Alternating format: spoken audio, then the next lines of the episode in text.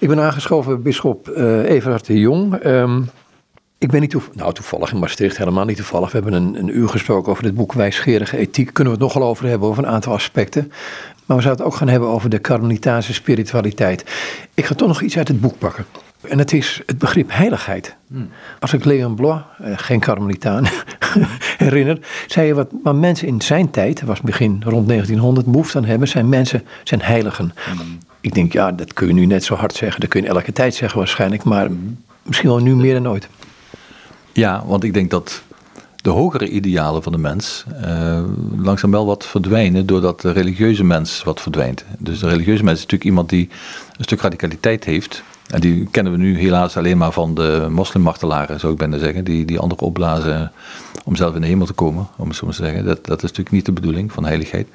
Maar dat, dat er een ideaal is van het mens zijn die moreel eh, goed is en niet alleen goed, maar heldhaftig goed is dat is natuurlijk wel wat uit het bewustzijn verdwenen, omdat we eigenlijk eh, langzaam afzakken naar een eh, maatschappij waar, waar allemaal het hoogst haalbare moet zijn en het, ja, zelfopoffering niet direct uh, als hoogste maat wordt gezien.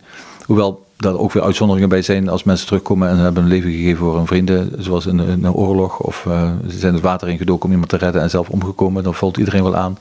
Daar is toch nog iets heel heldhaftigs. Maar goed, een heilige wordt gedefinieerd als iemand met heldhaftige deugden.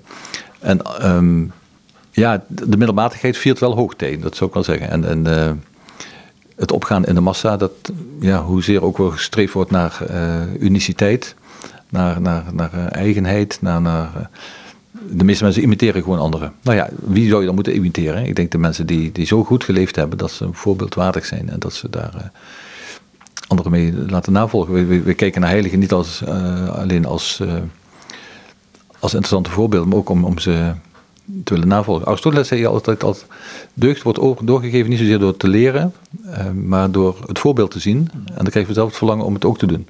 Dus heiligen als voorbeelden zijn natuurlijk ontzettend belangrijk in het, in het leven van mensen. En ik denk, eh, onze tijd heeft natuurlijk ook wel van die heiligen. Dus ik denk dat, dat uh, misschien sporthelden of filmsterren of ja, die, die zijn allemaal uh, mensen die ze na willen volgen.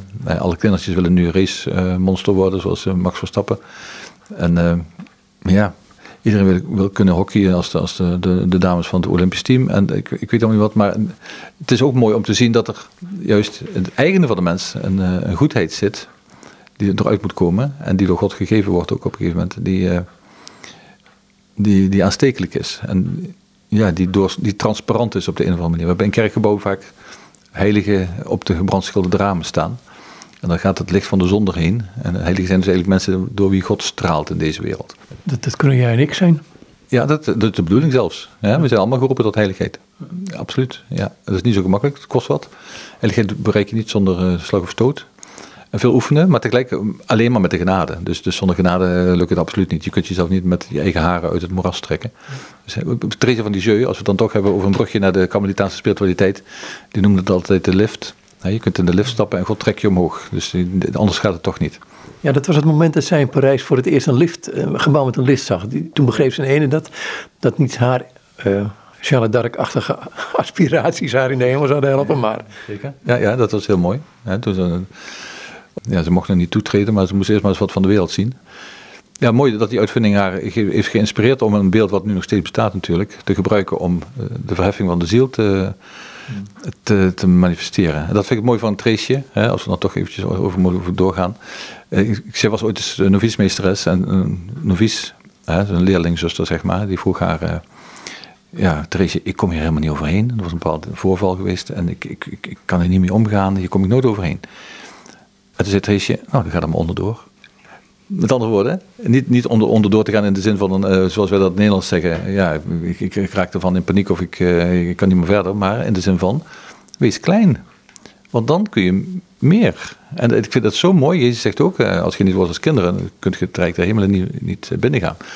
Treesje met haar communitaire spiritualiteit, die, die voelt aan dat ja, de mens die, die zichzelf groot maakt, die, die, die wordt niet groot, maar die, die zich laat groot maken door God die kan groot worden omdat God in iemand veel meer kan bewerken dan, dan wij zelf kunnen. dat zie je in alle grote heiligen van de nieuwe tijd bijna. Dat zijn vaak mensen die op zich niet zoveel voorstellen. Bernadette van Lourdes, een meisje wat van 14 jaar wat astmatisch was, dat amper kon leren. Schaapjes hoeden ergens, woonde in een cachot, een ex-gevangenis, omdat de vader onterecht overigens beschuldigd was van diefstal enzovoort.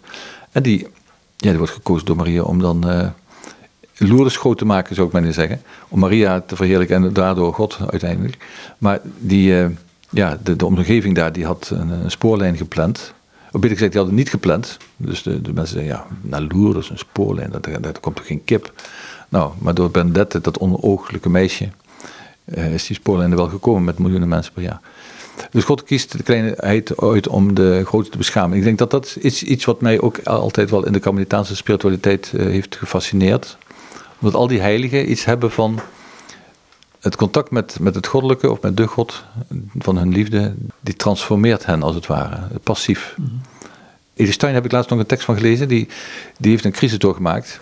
Uh, ze was uh, aan het schrijven met, bij Husserl en dat, dat ging maar niet. En dan, ze, op een gegeven moment ja, was een beetje wanhopig enzovoorts. En toen was ze aan het bidden blijkbaar, want ze was net in de, in de fase dat ze wat gelovig was geworden. En ze zei, ja, juist in mijn onmacht voelde ik toen een rust over mij komen en een geborgenheid. En de, de, de spiritualiteit spreekt dan over het gebed van rust. Hè? Dus dat, dat, God het moet doen, de passiviteit van de zinnen en uiteindelijk ook de passiviteit van de, van de geest. Dat God het overneemt. Ja, dat, dat vind ik eigenlijk de kern van die hele Carmelitaanse spiritualiteit. Dat je, dat je mag merken van, ja, ik ben zelf elektronicus en ik was altijd bezig met de elektromagnetische velden. Dat vind ik nog steeds een van de meest fascinerende onderwerpen. En ik zeg, ja, Jezus is ook een soort veld. Het Jezusveld noem ik het maar eventjes. En als je kijkt naar een, een, magneet en je, die plaats je onder een wit vel papier en daar strooi je ijzervelsel op, dan zie je de krachtlijnen van die magneet. Die worden namelijk zichtbaar. En die kleine ijzerkorreltjes die allemaal in een bepaalde richting in gaan staan. En dan, dan zie je dus de krachtlijnen. En dat veld van dat magneet dat maakt zich dus zichtbaar in in de, En zo zou ik ook kunnen zeggen dat de ziel zichtbaar wordt in het lichaam door die krachtvelden van de ziel. Maar zo heb je ook in, Gods kracht. Dus als je gelijkvormigheid wil worden met Christus, dan moet je eigenlijk in zijn lichaam gaan staan, of in zijn geest gaan staan, of in zijn ziel gaan staan. En dan word je als het ware vanzelf uh, Jezus op de een of andere manier, omdat zijn kracht in jou gaat werken. Nou, dat, dat gevoel van het overgenomen worden door Jezus in zijn liefde staan, want die liefde is daarbij de grote kracht ja, dat, dat is zo mooi verwoord. En al die heiligen van die Carmelitaanse traditie. Natuurlijk begon dat al bij Elia eigenlijk op de Karmel. En toen de, de middeleeuwse mensen in de berg Karmel. De, de, de, de, hè, dus de kluizenaars. Maar ook naar de rand, uh, ja, iemand als, als Therese van Avila. Die de Karmel vond, iemand van het Kruis. Ook, ook uh, van Lisieux natuurlijk als, als, ja, als, als modern hoogtepunt natuurlijk. Maar ook iemand als uh, Edith Stein. Die, die, die Helemaal in zich opgenomen heeft. Ook de waarde van het kruis ontdekt.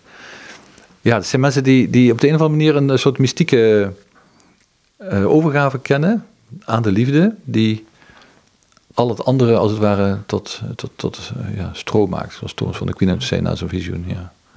Is, is, ik ga even naar het begrip heiligheid terug uit uh, Wijsgerige Ethiek, het boek wat je geschreven hebt.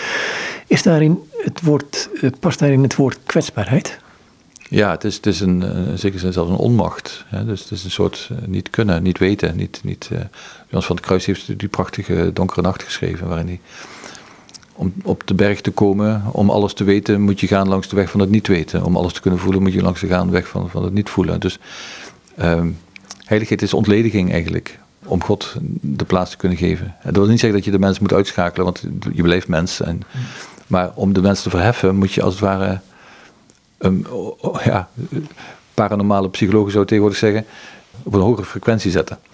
Dus er moet, er er als het ware meer energie in, maar die energie verbrandt ook. Ja, dus God zien is, is jezelf uh, uitschakelen als het ware. Dus, dus hoe, hoe, hoe, meer God in jou kan doen, hoe, hoe meer dat je als zou opgetild wordt. Je zou eigenlijk een klein beetje kunnen vergelijken met koffie drinken. Je komt in een soort extatische fase, zo'n zo, zo beetje geëxalteerde fase, een soort stukje opgewondenheid, een stukje ja, bezieling die, die je ook niet lang kunt volhouden, zeggen zelfs. Omdat je dan, uh, ja, dat, dat, ja, dat lichaam kan dat niet aan op de een of andere manier.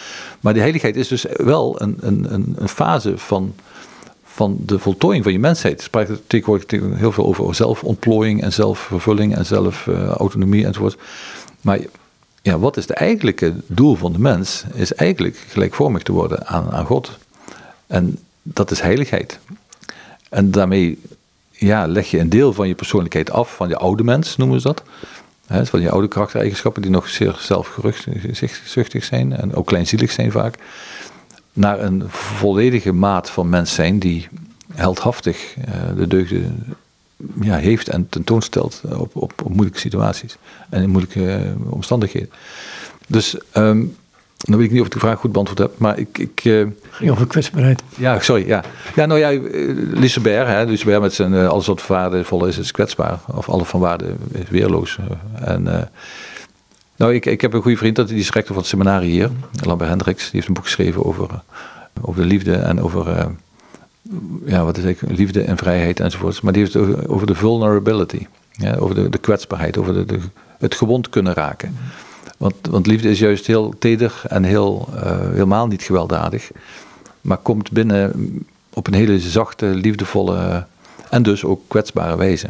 Het is dat zonlicht wat uh, over de dingen gaat, en dat gedicht van ieder Gerhard, op zondagmorgen. Dat, dat, en ja, als dat met geweld zou komen, ja, dan zou het helemaal niet kunnen bewerken wat het, wat het eigenlijk bewerkt. Zoals Jezus niet met geweld had kunnen komen zelfs. Hij had wel met engelen kunnen komen, met, met legioenen van engelen zelfs, maar om de mensen te, te straffen enzovoorts. Maar hij is gekomen zo kwetsbaar dat hij aan het kruis gestorven is en dat hij juist in die kwetsbaarheid door zijn wonden heen eh, de genade heeft kunnen laten stromen.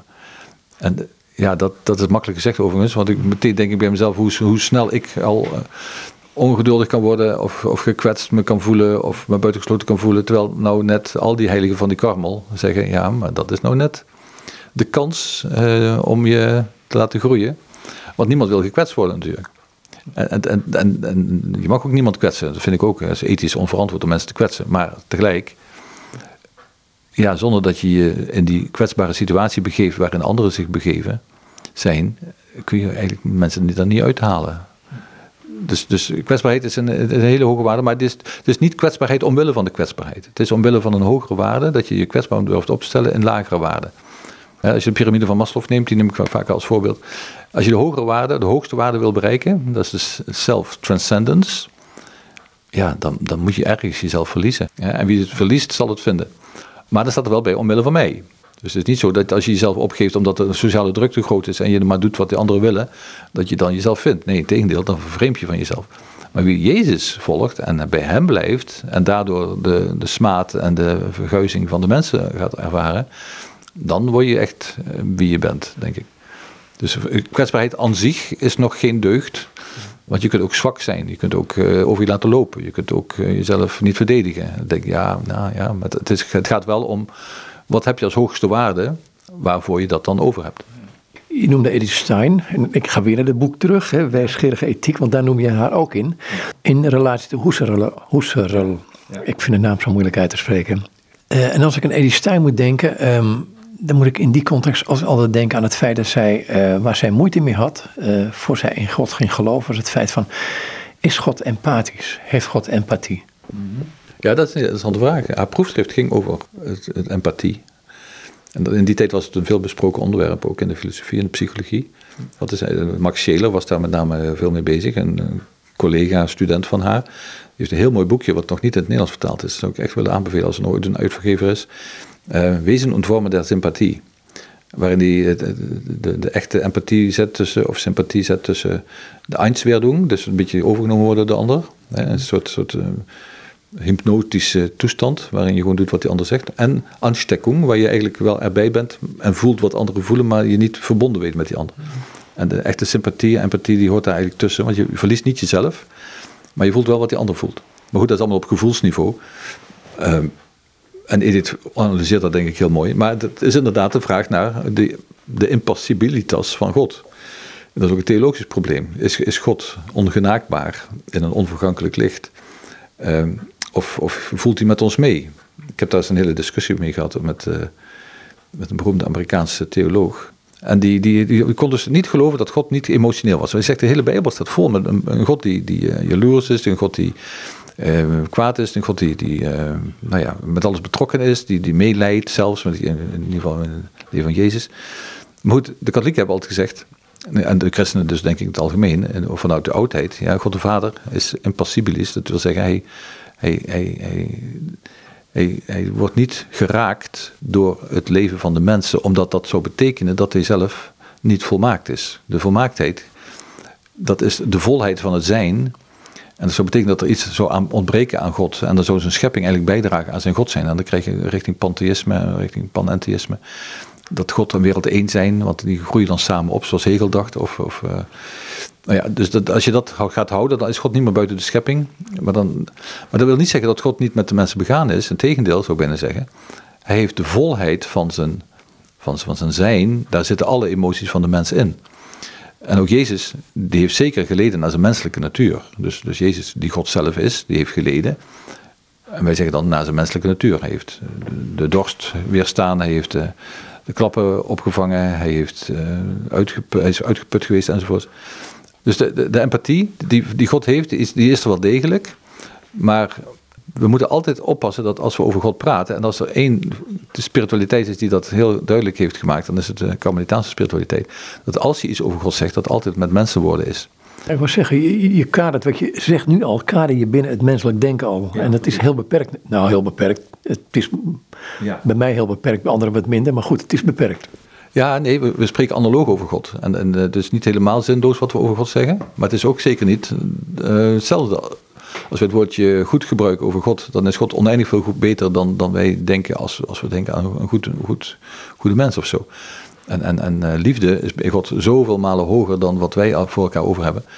Dus de, ja, en ook empathie moet je dan, uh, ja, denk ik, heel goed zien dat. Ja, maar, maar God heeft niet voor niks zijn zoon naar de wereld gestuurd om ons te verlossen. Dus uh, hoezo geen empathie? En je kunt natuurlijk zeggen, ja, maar hij heeft zijn zoon gestuurd en hij is niet zelf gegaan. Ik denk dat dat in zekere zin ook eigenlijk niet zo relevant is, want God is één. Hij is wel drie, maar tegelijk ook één. En, en als zodanig is de zoon zodanig verbonden met de vader dat je die gewoon helemaal niet los kunt denken. Het is ook een beslissing geweest van alle drie om de zoon te sturen. Dus het is echt niet uh, zonder overleg gegaan daarboven. Nee, dus God is echt wel met ons begaan, anders zou hij zijn zoon niet sturen. Dus dat, dat is voor mij een paal boven water. God is echt begaan met ons. Alleen niet op een sentimentele manier, zo van oh wat zielig. Nee, hij vraagt het uiterste van ons. Hij is niet zo kleinzielig dat hij denkt, nou maar dat zal ik je maar niet aandoen. Nee, hij, laat het toe dat er ziektes over de wereld gaan, dat er dood in de wereld is, dat er mensen elkaar uitmoorden, dat er, dat er mismachtelingen gebeuren. Dus ja, dan kun je zeggen, waarom laat hij dat toe? Nou, de Kalmer geeft altijd het woord. Uiteindelijk vinden we het geheim in het kruis. Waarom laat God het kruis toe? Omdat uiteindelijk daar pas ook de waarde van de mens tot uitdrukking komt. En dat daar pas de eigenlijke waardigheid van de mens uh, zichtbaar wordt. Omdat je daar dan op kunt reageren op een menswaardige manier. En je niet laat verlagen tot het niveau van de daders en van de, van de martelaren. En van de, of van de martelaars, of hoe noem je dat? De, degene die martelen. Dus, dus juist in de, in de beproeving leer je de deugd kennen. En dat is echt iets van de Kalmer. Natuurlijk, dat heb je ook van de kerkvaders en van de woestijnvaders.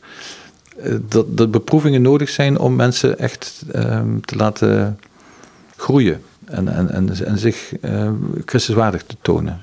Een van de kenmerken van een karmelitaanse spiritualiteit, wat ik begrijp, is ook contemplatie.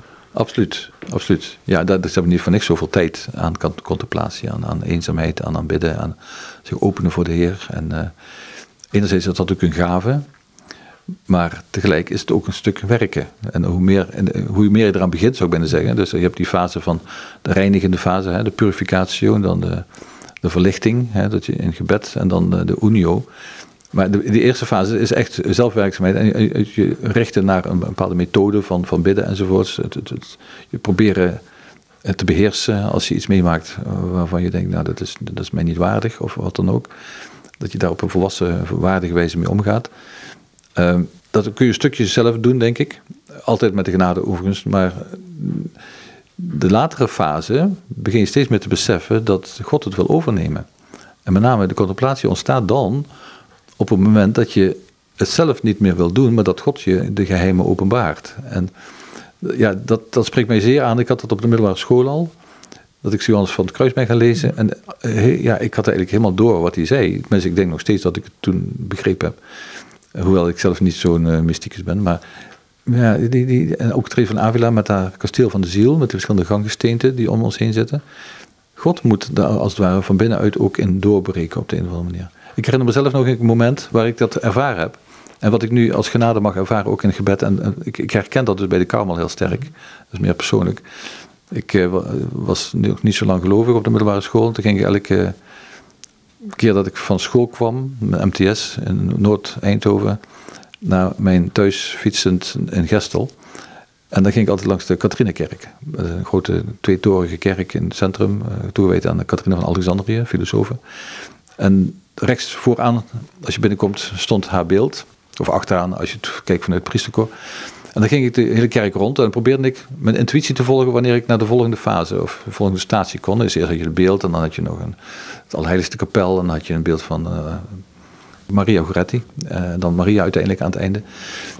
En als ik dan echt probeerde de inspiratie te volgen van wanneer wil God nou dat ik naar de volgende ga, stond ik op een gegeven moment aan het einde van die tour, uh, die ongeveer een half uur duurde, achter de laatste bank in de kerk en keek naar voren. En toen was het net alsof er een soort levend water uit mijn binnenste naar buiten vloeide. Eigenlijk wat Johannes 7 zegt, al diegenen die in mij geloven, levend water zal uit hun binnenste vloeien.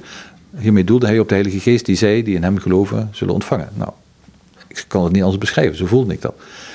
En sindsdien is men dat eigenlijk nooit losgelaten. En ik voel dus eigenlijk op dat niveau wel mee met, met die contemplatie van Therese van Avila en Edith Stein die dat net beschreef in haar uh, boek, in haar crisissituatie. Ik heb het dan zonder crisissituatie. Dat ik hoef maar te gaan bidden. Ik ga zitten en ik voel eigenlijk dat levende water voortvloeien. Daar hoef ik niks voor te doen. Integendeel, hoe meer ik doe, hoe meer ik denk, of hoe meer ik me emotioneel ergens betrokken word, ja, dat maakt alleen maar onrust.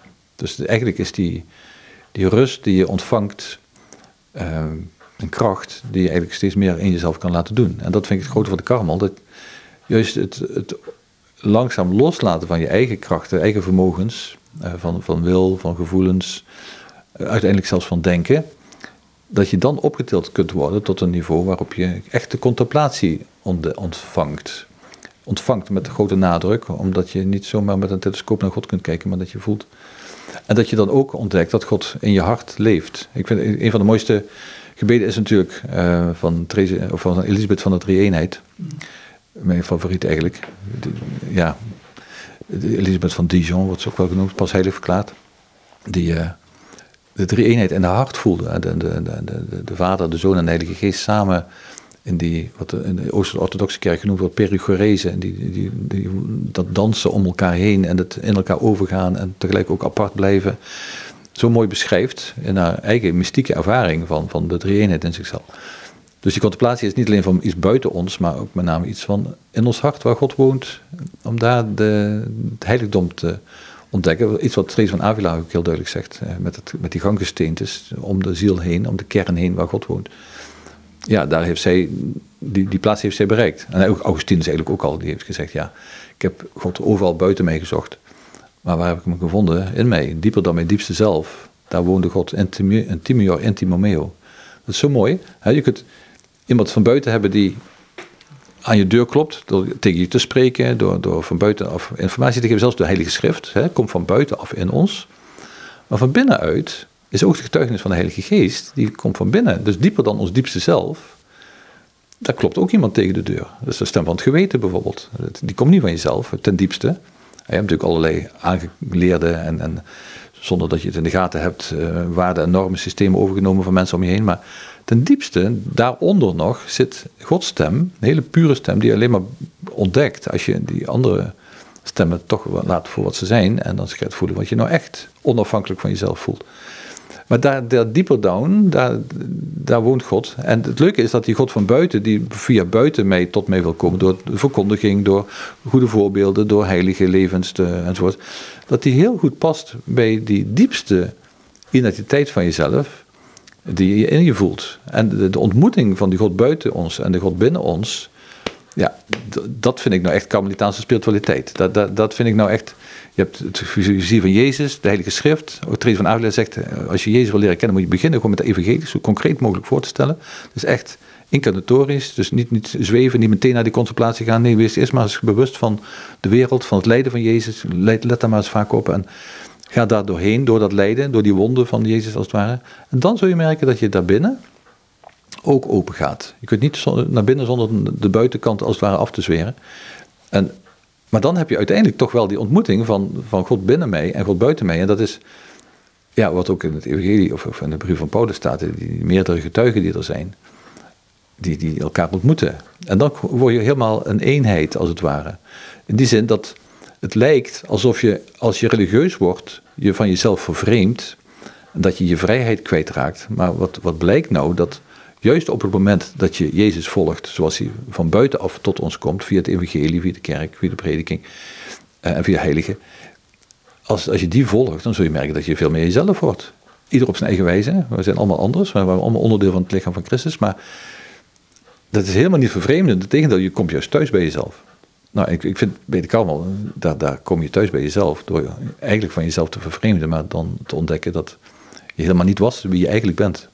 Er zijn dus iets aparts. Die zei, um, Elisabeth van Dijon, uh, ook een van mijn favorieten hoor. Ik vind het een heerlijk mens. Um, die dans, Vader, Zoon, Heilige Geest. Het is geen star godsbeeld, maar het is, het is een soort beweging waar je, van drie personen waar je in opgenomen wordt. Waardoor het uh, ja, voortdurend, voortdurend anders wordt, lijkt het wel. Ja, ja dat, is ook, dat is ook de, de theologie, die zegt daarover. Dus ik, toen, toen ze mij vroegen, wat wil je studeren? Want ze hadden wel in de gaten dat ik na mijn seminarieopleiding wat verder wilde studeren. Toen heb ik gezegd, nou, ik wil eigenlijk dogmatiek studeren, genadeleer. En het ging met name daarover, over de inwoning van de heilige drie-eenheid in ons hart. En al die theologen die ik daarover las, met name Schebe, Matthias Schebe, dat is een hele beroemde katholieke theoloog aan het begin van de, de 20e eeuw die heeft daarover geschreven. En die, die zegt, ja, dat is eh, wat de Oost-Orthodoxe Kerk ook wel de deificatie noemt, of de theo, deificatie. Dus dat je God wordt in zekere zin. Nou, dat geloof ik niet, we blijven mens. Maar eh, op zich is het wel zo dat de bedoeling is dat wij, als het ware, niet alleen de drie eenheid van buiten meemaken, maar ook van binnen. Dat, dat we opgenomen worden in de liefde van de vader voor de zoon. Uh, en in de liefde van de zoon voor de vader. En dat de Heilige Geest in ons bidt, Abba Vader dus ergens staan we er buiten, maar ergens zijn we er ook in. Helemaal erin kunnen we niet, want dat zou betekenen dat we deel worden van de drie-eenheid. Nou, dat, dat, zal niet lukken. God is God en wij zijn mens. Maar God heeft ons deel gegeven aan zijn innerlijk leven door zich te openbaren allereerst met zijn zoon de Heilige Geest. Dus we zijn in zekere zin al opgenomen in die liefdesband tussen de Vader, Zoon en Heilige Geest. En als we de Heilige Schrift bestuderen in de relatie van Vader, Zoon en Heilige Geest, ja, dan, cognitief ben je er in ieder geval al mee bezig, hoe, hoe die met elkaar staan. En Jezus zegt zelf, uh, vader, mogen zij één zijn zoals wij één zijn. En ja, de, de, dus die hele dynamiek van de, de, zoon die roept naar de vader en, en de geest die vervult en de, ja, die drie die elkaar beminnen en, en als zodanig toch als, als onderscheiden personen uh, behandelen. Subsistente relaties noemt uh, Thomas van Aquino, dat is een heel mooi woord ervoor. Ja, daar word je deel van, daar word je onderdeel van. En dat, dat, des te meer word je overgegeven. En het heel mooi is bijvoorbeeld Ignatius van Loyola, die ook best wel contact had met de Karmel, die heeft dat heel mooi beschreven in zijn geestelijk dagboek. Mijn geestelijk leesman had daar een boek over geschreven, Penning de Vries, die, die zei uh, dat Ignatius ook voelde dat hij van de vader naar de zoon ging en van de zoon naar de heilige geest en weer omgekeerd, via de heilige geest weer naar de zoon en via de zoon weer naar de vader. Dat die trinitaire dynamiek van zijn geestelijk dagboek, eigenlijk precies dat is van het opgenomen worden in de beweging van die drie personen naar elkaar toe. Eh, en, ja, dat is, is prachtig. Dus ik, ik, ik, denk dat er is nog zo'n wereld te ontdekken. Even naar Therese van Avila, want een van haar, is een eigenwijze tante, als ik het zo mag zeggen. Want ik herinner me dat er een, een stuk is eh, waarin ze koortsig is en, en haar karos was in reden, het wiel ging kapot en dat ze ja. bad en tegen God iets dergelijks zei van... Um, kan wel begrijpen waarom hij zo weinig vrienden heeft. Ja. dus die, die vrijpostigheid, die vrijmoedigheid eigenlijk. Ja, nee, dat was echt een tante. Anders hadden ze het ook niet volgehouden, denk ik, om de karmel te hervormen. God maakt soms gebruik van eigenschappen van mensen om het even vol te houden.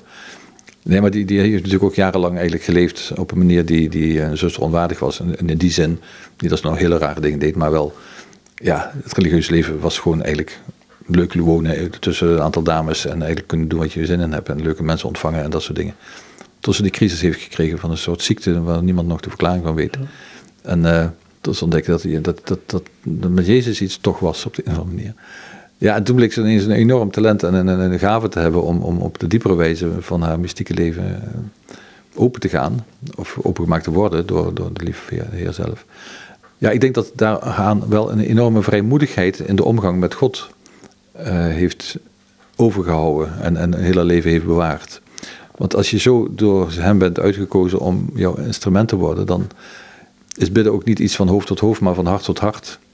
En dan, uh, ja, ik kan me voorstellen dat je, maar ook daar geldt de tonkifelle muziek. Dus ik, ik denk, de manier waarop je het zou zeggen, die, die kan zo verschillend zijn. Je kunt zeggen van, uh, ja God, zo hou je niet veel vrienden over. Hè? Alleen maar verwijtend, in de zin van, uh, ja, wat moet je daar nou mee? En ben je wel wie je zegt dat je bent, enzovoort. Maar ik, bij haar ben ik van overtuigd dat ze het op een manier gezegd heeft die ja, beantwoordt aan die andere uitspraak van haar. Uh, nadat die is? Dus laat niets je verstoren. God alleen blijft. Uh, met zo'n vertrouwen, zo'n diepe eenheid en zo'n, ik zou zeggen, plagerij dan in die zin. Dat ze wel voelt, ze wordt helemaal gedragen door God. Ze, ze kan niks zonder God, ze weet niks zonder God. Maar ze beseft ook dat op het moment dat normale mensen dit zouden meemaken, en dat is zij dan niet in dit geval, uh, wel zouden afhaken. Maar het feit dat zij doorgaat, en, en dat, dat tekent dus haar uitspraak van. Uh, ik meer de zorg voor de anderen die dit niet zullen begrijpen als ze dit zullen meemaken. Zoals wij heel veel mensen kennen die op, omwille van het leed in de wereld zullen zeggen: ja, God bestaat niet, kan niet bestaan. En, en, en, zij zegt eigenlijk wat die andere mensen zeggen: ja, God, u kunt niet bestaan, want, want ik heb nou zoveel leed dat, dat, dat u niet kunt bestaan. En ja, zij verwoordt denk ik niet zozeer haar eigen gevoel, want haar diepe geloof is eigenlijk zo stevig dat dat onwankelbaar is. Daar ben ik van overtuigd. Maar um, ja, ze waarschuwt God als het ware van, ja God, misschien moet je bij sommige mensen wat minder leed veroorzaken, want anders uh, haken ze af. Um, ja. Het lijkt een beetje op God, of Jezus aan het kruis. Het is ook interessant dat Jezus niet zegt, Vader, waarom heb je mij verlaten? Maar God, waarom heb je mij verlaten? Hij spreekt daar echt als, als, als mens. Uh, en God is de schepper. Terwijl als vader volgens mij nooit die eenheid heeft verloren. Dus, dus de drie eenheid kun je niet losmaken van elkaar. Sommige theologen proberen dat een beetje. Balthasar en zo, die God is uit elkaar getrokken aan het kruis. Ik denk, nee, op dat niveau, de drie eenheid kun je niet losmaken. Dat zou betekenen namelijk dat de schepping invloed heeft op de, relaties van de drie eenheid. Ja, en de drie eenheid is oneindig en, en altijd durend en boven de tijd en de ruimte en weet ik wat dat allemaal. Dat, dat, op die manier kun je er niet eens over praten volgens mij. Maar het wil zeggen, wel zeggen dat er verschillende lagen in je mens heen kunnen zijn die ja, de, de, de boze laag en de accepterende laag en de zelfs overgevende laag enzovoort, die, die kunnen in zekere zin naast elkaar bestaan in de mens. Maar als je die diepste laag van die overgave hebt, zal de toon van alles wat je zegt in die andere lagen toch ook gekleurd zijn door die diepste acceptatie die je, die je hebt. En ik denk bij Therese van Avila is die diepste acceptatie zeker aanwezig en zal die andere uitspraak ook kleuren. Maar je moet het eigenlijk haar horen zeggen om, om, daar, uh, altijd, om te zorgen dat je het niet al te snel overoordeelt. Ik vind het altijd zo'n uitspraak die ik met een glimlach lees. Omdat ik denk van ja, je, je bent gewoon zo vertrouwd ergens. Ja, ehm, ja. ja nee, dat is precies waar. Je kunt, uh, ja, ik, ik, denk, ja, is misschien een vreemde vergelijking, maar als je tegen een hond zegt op een hele kwade toon, ik hou van je. Of je zegt op een hele lieve toon, ik haat je. Die hond hoort alleen maar de toon, die weet niet wat je zegt. En ja, dan is de taal afhankelijk van, van de intentie en van de, de achtergrond en het, het kader waarbij je dingen zegt. En als, God, als Therese van Avila zegt inderdaad, ik denk dat glimlach is de mooiste reactie erop, van uh, Joost Verenigd Vrienden over. Ik denk, ja, daar heeft ze nog wel gelijk in ook, blijkt. Ja. Er is een andere, ik dacht dat het uh, een blinde karmeliet was, uh, Jean de Saint-Samson, die zegt op een gegeven moment eigenlijk iets in het verlengde hiervan. Van, um, hij zegt als... Um, ik, ik parafraseer nu, want ik besef dat ik de juiste tekst niet ken. Mm. Uh, ik heb het wel gelezen, maar de juiste uh, tekst niet kan, goed kan weergeven. Maar iets in de trant van, als straf op onze zonde heeft hij ons lief. Ja, nou ja, dat is Jos Punt, de bisschop van Haarlem-Amsterdam, die nu inmiddels met immeritaat die heeft wel eens een preek gehouden over de barmachtigheid van God. En die noemen het voorbeeld van, ik heb een stok en ik heb een hond en ik begin die hond te slaan. En met diezelfde stok die gooi ik dan weg om te apporteren. En de hond komt terug, kwispelend, met die stok in zijn bek, om mij die stok te geven. Het is, het is zo wonderlijk hoe barmhartigheid van God alles overstijgt wat wij menselijk gesproken, zelfs maar zouden kunnen bedenken. Want hij kan gewoon niet, niet, niet lief hebben. Hè? Dus, dus, de zon, die, die blijft stralen, wat wij ook doen, of we nou de stralen terugkaatsen of niet, hij blijft gewoon stralen. En Gods liefde is zo groot wat we hem ook aandoen en wat we zelfs zijn zoon aandoen, die we tot de dood toe martelen en dan uh, de wereld uithelpen. Ik kan niet ophouden met liefhebben. Dat is, dat is zo'n wonder. Dan zijn wij zo beperkt. En dat, is gewoon onbestaanbaar bijna. En, bijna een aanstoot, zou je kunnen zeggen, hoe God ons lief heeft. Ja. Ja, er zijn wel heiligen die, die, die, die een klein beetje van dat bereiken. Die, Ignatius bijvoorbeeld, dat is dan geen karmeliet. Maar zoals mijn geestelijk leesman wel eens vaker zei, die heeft toch echt wel karmelitaanse uh, trekjes. Toen hij op de boot zat naar Israël, werd hij beledigd. En dan keek die man heel liefdevol aan en zei: Ja, jij kent mij tenminste. en, en, en, uh, en Francisco van Sales, eh, die ook in die tijd leefde, van de 16e eeuw, die, die zei toen iemand hem uitstond te schelden: Jong, ook al ruk je mijn linkeroog uit, mijn rechteroog blijf je nog vol liefde aankijken. Ja, dus dat kun je wel makkelijk zeggen. Maar ik, ik denk, die had... Ja, dat zijn de mooie teksten, want hij heeft ook andere teksten gebezigd die niet zo netjes waren. Nee, maar de protestanten was hij niet zo lief. En uh, eh, ik ben het direct met je eens. Maar uh, ja, hij stond wel bekend als een hele zachtmoedige man in ieder geval. Maar ja, ik denk, ik moet eerlijk zeggen dat je pas echt zachtmoedig kunt zijn op het moment dat je sterk bent. Dus, dus het is niet makkelijk, niet, niet, ja, het is niet, ik zou bijna zeggen, deugdzaam om in een moment van zwakte de tegenstander lief te bejegenen. Want dan doe je het om te slijmen en om, om in, het, in het gevlei te komen. Hmm. Terwijl op het moment dat je sterk bent en hem eigenlijk gewoon had kunnen verwoesten, want Jezus eigenlijk een hof van olijven had gekund met zijn, met zijn legioenen van engelen die hij had kunnen sturen. En dan vriendelijk blijven, dat, dat is de ware deugd, denk ik. Dus, en, dat is de, ware sterkte. Om, om, vanuit een gezagspositie, met alle machtsmiddelen die je hebt, toch mensen te verdragen die jou beledigen en die jou uh, vernederen. Ja. Ja, Petrus noemt het ergens genade, dat als je goed doet en slaag ontvangt, dat noemt hij genade. Ik denk, nou, zo denk ik er vaak niet over. nee, ik denk dat bijna niemand dat doet. Maar dat is, ja, dat is een oefening, denk ik ook. Dat is ook een deugd. Een deugd die verkrijg je door oefening. Um, ja, ik weet nog dat ik dat voor het eerst ontdekt had door het lezen van een boek. En ik, ik, was op mijn knieën gevallen en een van die knieën begon zich op te zwellen. En toen moest ik naar de EHBO en dat hebben ze toen geopend en het vocht te laten uitlopen. Maar toen had ik gemerkt van, ik, je kunt dat leed ook opdragen. Ik zonder om dat leed niet op te dragen, want dan is het zinloos. Je kunt er wel boos op worden, je kunt er verdrietig zijn, je kunt op, opstandig worden. Maar toen heb ik dus gezegd, Jezus gezegd, Jezus gebruik dat maar voor, voor het heil. Zoals Therese van Lisieux ook uh, haar leed en lief heeft opgedragen voor de bekering allereerst van die zondaar, die, die, die, uh, die, die crimineel die uh, onthoofd zou worden of opgehangen. Maar, en ik voelde me zo blij van binnen, dat de zuster die mij ontving op de eerste hulp, het ziekenhuis in Eindhoven, zei, je kijkt zo blij. Ja, ik dacht, ik, ja, ik, ik, geef dit nu aan Jezus. En dat, dat bracht zoveel vreugde dat het op de een of andere manier. Nou goed, ik ben niet altijd zo eerlijk gezegd. Maar het, het, was wel, op het moment dat je het weet, dat je je leed kunt geven. En dat je er ook in gelooft. En niet alleen omdat je erin gelooft, maar ook omdat het waar is wat je gelooft. Uh, ja, wordt, wordt het leed, en dat is ook denk ik de grote kracht van de karmel. Uh, dat het lijden een zin krijgt. Het wordt geplaatst in een groter kader, het lijden van Jezus. En uh, wij vullen aan wat nog ontbreekt aan het lijden van Jezus eigenlijk.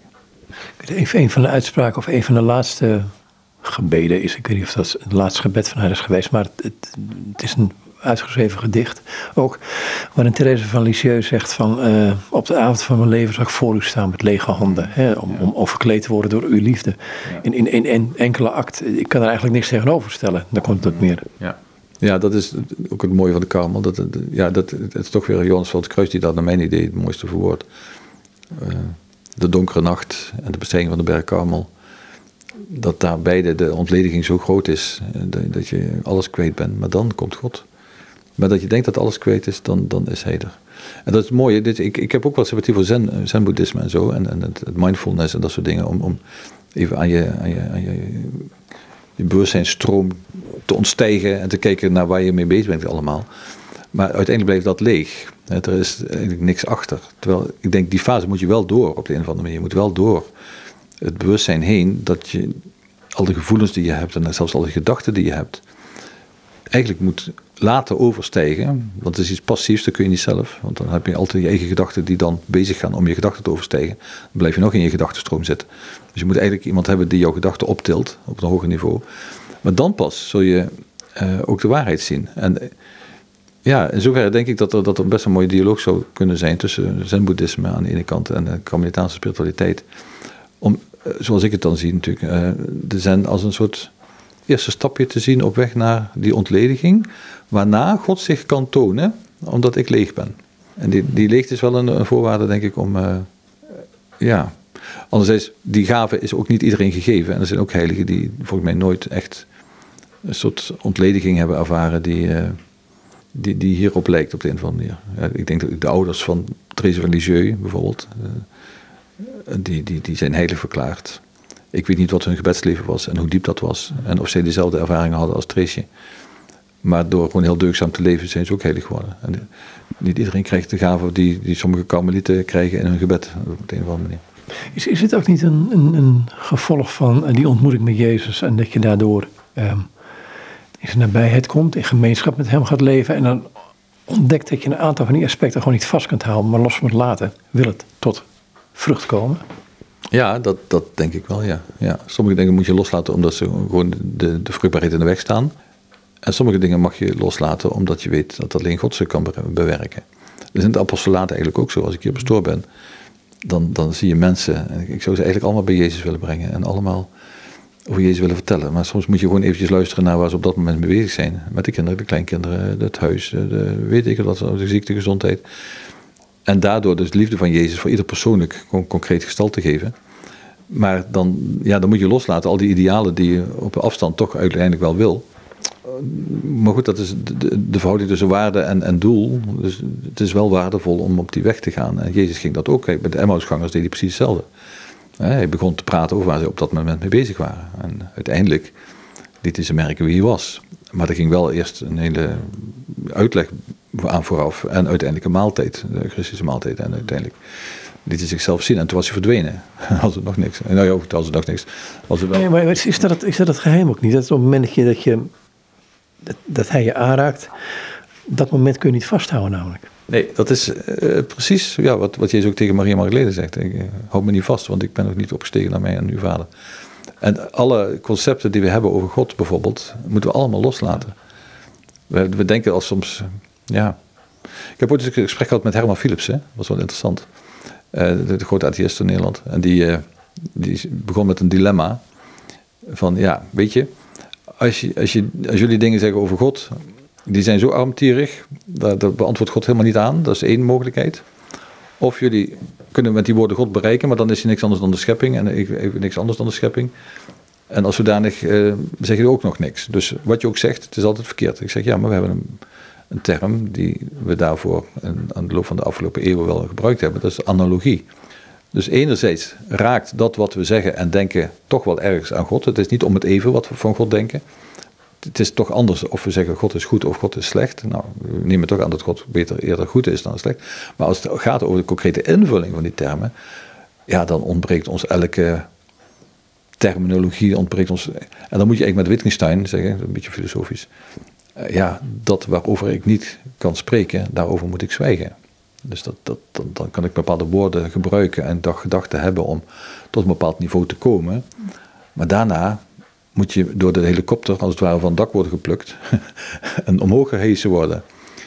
zoals in Saigon en nu in Afghanistan. De, mensen die gaan met helikopters met een vliegveld eruit. En dan moet je iemand hebben die grotere kracht bezit om je te laten ontstijgen aan je eigen beperkte gedachten.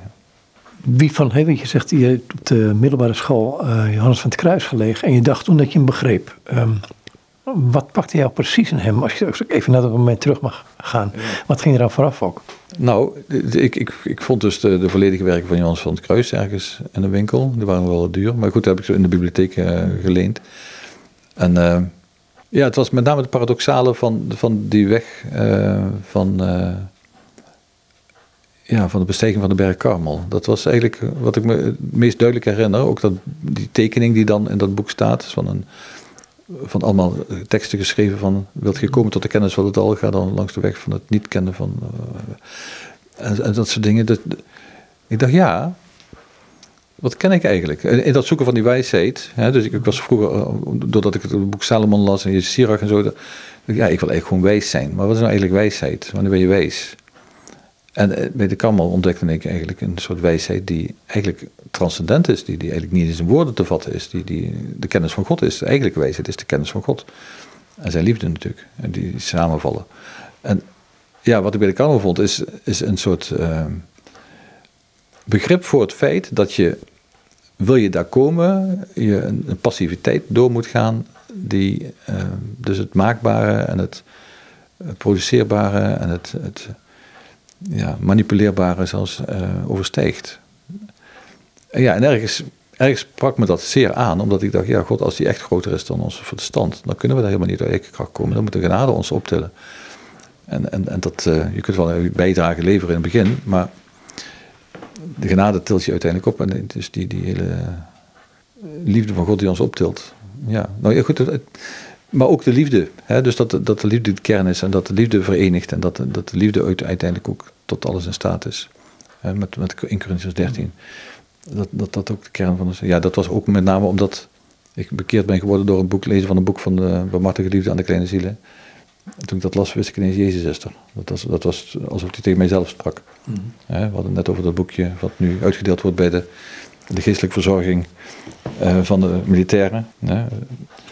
Dicht bij Jezus, dagelijks genieten van zijn nabijheid. Van Sarah Young, van de uitgeverij Gideon. Sarah Young, dagelijks genieten van zijn nabijheid. Dicht bij Jezus is de hoofdtitel. Eh, waarin ja, de Bijbel zo vertaald wordt dat wat erin staat door Jezus zelf gezegd wordt. Gewoon in de, eerste persoon gezet. Ja, dat sprak mij zo aan. Maar Jezus spreekt mij aan.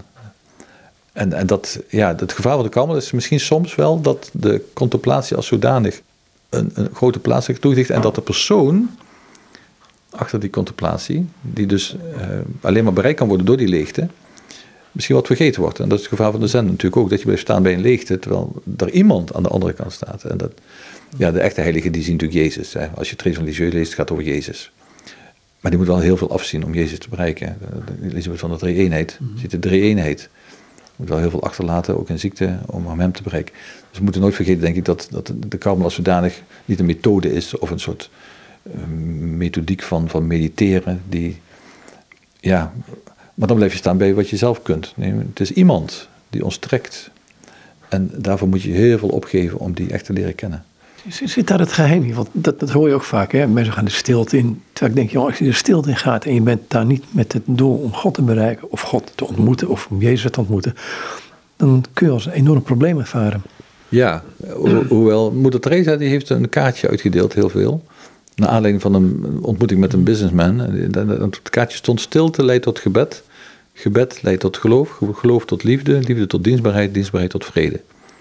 En dat begint natuurlijk ook met de stilte. En omdat ze merkt blijkbaar dat in de stilte er allerlei dingen boven kunnen komen. En daar kun je ook echt helemaal gek van worden op de een of andere manier. Omdat je het gewoon niet aan kunt wat allemaal boven komt. Dus je moet ook een begeleider hebben in die stilte. Maar je moet wel, denk ik, zonder dat je het doel nauwkeurig kunt omschrijven, want wie is dan God die je zoekt?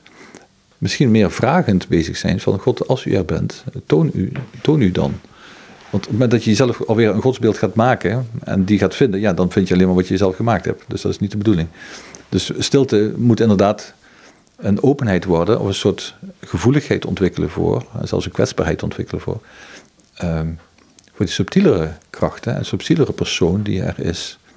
Die, eh, en dan moet je nog oppassen, want wat Johan van de Kruis zegt, hou je dan niet vast met, met visioenen die je dan krijgt. Dan hou je niet aan, aan allerlei inzichten die je hebt, want dan sta je nog stil op die weg. God is altijd groter. Zoek, zoek dus naar het hoogste. En alles waar je even van geniet, niet bij stil blijven staan, jong, want dat houdt je alleen maar tegen in je opgang. Ja, stilte is dus goed. eh, en, en, maar het- is ook voor de gevorderden heel erg belangrijk dat die stilte er is. Want die gevorderden kunnen ook de, de verleiding krijgen om... Wauw, dit is mooi. Dat is prachtig. Ja, en dan eigenlijk niet in de gaten hebben dat je daar dan bij stilstaan. En, en niet nog verder ontledigen en dat loslaat, naar beneden laat vallen als je die berg opgaat. En eh, ja, dat moet je toch maar niet meenemen naar boven. Want je, wil je boven aankomen, dan moet je alles loslaten. Dan moet je alles naar beneden laten vallen. Dan moet je daar echt, dan kom je uiteindelijk helemaal naakt voor God te staan. En zeggen, nee God, ik heb verder niks. Hier ben ik dan. Maar dan laat hij zich zo zien dat er een mantel om je heen komt en een liefde je omgeeft. En, en dat je voelt, ja, hier ben ik thuis. Maar dat is een gave. Hij moet zichzelf openbaren eigenlijk. Ja. Iets wat hij wil, denk ik. Ja. ja, hij wil het zeker. Dus hij- zijn doel is natuurlijk ons zichzelf bekend te maken. Anders had hij geen apostelen rondgestuurd over de wereld. Maar de manier waarop is nog niet zo makkelijk. Dat geloof ik ook. Zullen we gewoon een tekst uit het boekje lezen? Ehm Sarah Jong. Ja, kies er zelf maar eentje uit. Ik bedoel, eh, jij, jij geeft het aan. eh, want je bent pastoor bij de luchtmacht tegenwoordig. Of, Ja, eh, ik ben de krijgsmachtbisschop, dat wil zeggen, ik ben de hoofd van de geestelijke verzorging bij de eh, krijgsmacht in alle vier onderdelen: luchtmacht, landmacht, marine en marechaussee. Maar alleen voor de katholieke geestelijke verzorgers. En voor de katholieke militairen in het algemeen natuurlijk. Want er zijn ook protestanten, uh, hindoes, boeddhisten enzovoort, die allemaal geestelijk leider zijn of geestelijk verzorger.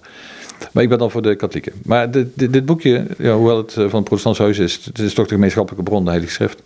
En ik sluit maar gewoon even open, 20 april.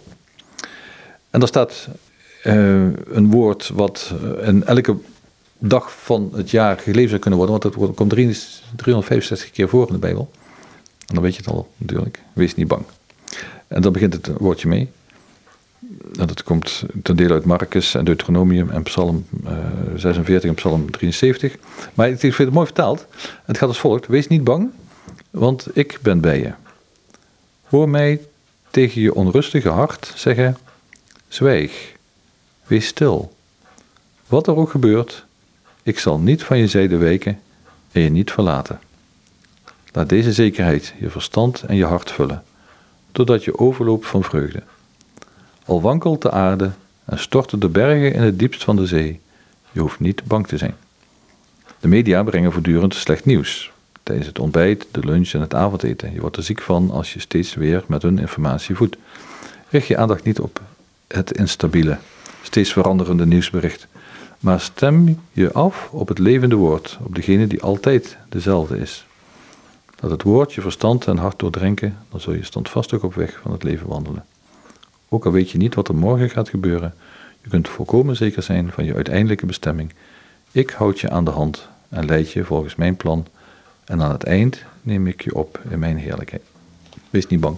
Kun je hier lezen in de pastorie, kun je de kerk lezen, in de stilte van de karmel, om het zo te zeggen, maar ook gewoon in de trein. Absoluut, ja. ja. Deze godswoord is voor overal en uh, altijd. En uh, het, het, raakt, het je altijd. En niet te snel lezen, niet te veel lezen meteen, want dan ben je met je gedachten bezig, maar laat het maar eens binnenkomen. Als ze zegt, wees niet bang, wat betekent dat dan? Dat wil niet zeggen dat je niet je bepaalde zorgen mag maken in de zin van, eh, ik moet gewoon zorgen dat mijn kinderen te eten hebben en ik moet zorgen dat ik mijn examen haal en ik moet zorgen dat mijn rijbewijs uh, gehaald wordt. Daar kun je ook, maar ergens mag er een soort overgave doorheen zijn van, als God dit wil, dan zal hij ook over zorgen. Dan hoef ik maar alleen maar over te gaan. Dan kan ik het ook in zijn kracht doen. Dus eh, daaronder zit natuurlijk wel dat je probeert te doen wat hij van je vraagt. En uiteindelijk is, is, is dat, uh, als je probeert te doen wat God wil, dan word je zo blij. Want dan word je gedragen, dan is niets meer zinloos. Dan is alles met een richting, dan is alles met een doel, dan word je gedragen. Word je, ja, zelfs leed wat op je pad komt, dan denk je, oké, het zal er ergens goed voor zijn. Ik weet het nog niet, nu nog niet, misschien pas na de dood, maar je mag je overgeven. Niet dat dat altijd even makkelijk is, maar de godsvoorzienigheid, je overgeven aan godsvoorzienigheid, dat is eigenlijk uh, ja, het mooiste wat je kunt doen. Lijkt me ook, dankjewel. Graag gedaan en bedankt voor deze geweldige vragen. En dit zei uh, bisschop Everard de Jong. Hij las een stukje voor het, het, het, dagboekje van Sarah Jong, dagelijks dicht bij Jezus, genieten van zijn nabijheid. En het boek wat hij geschreven heeft, Wijsgerige Ethiek, is ter sprake gekomen, uitgegeven bij uitgeverij Parthenon in Almere. Maar het ging eigenlijk over de Karmelitaanse spiritualiteit. Goed, nogmaals dus tot zover dit gesprek met bisschop Everhard de Jong.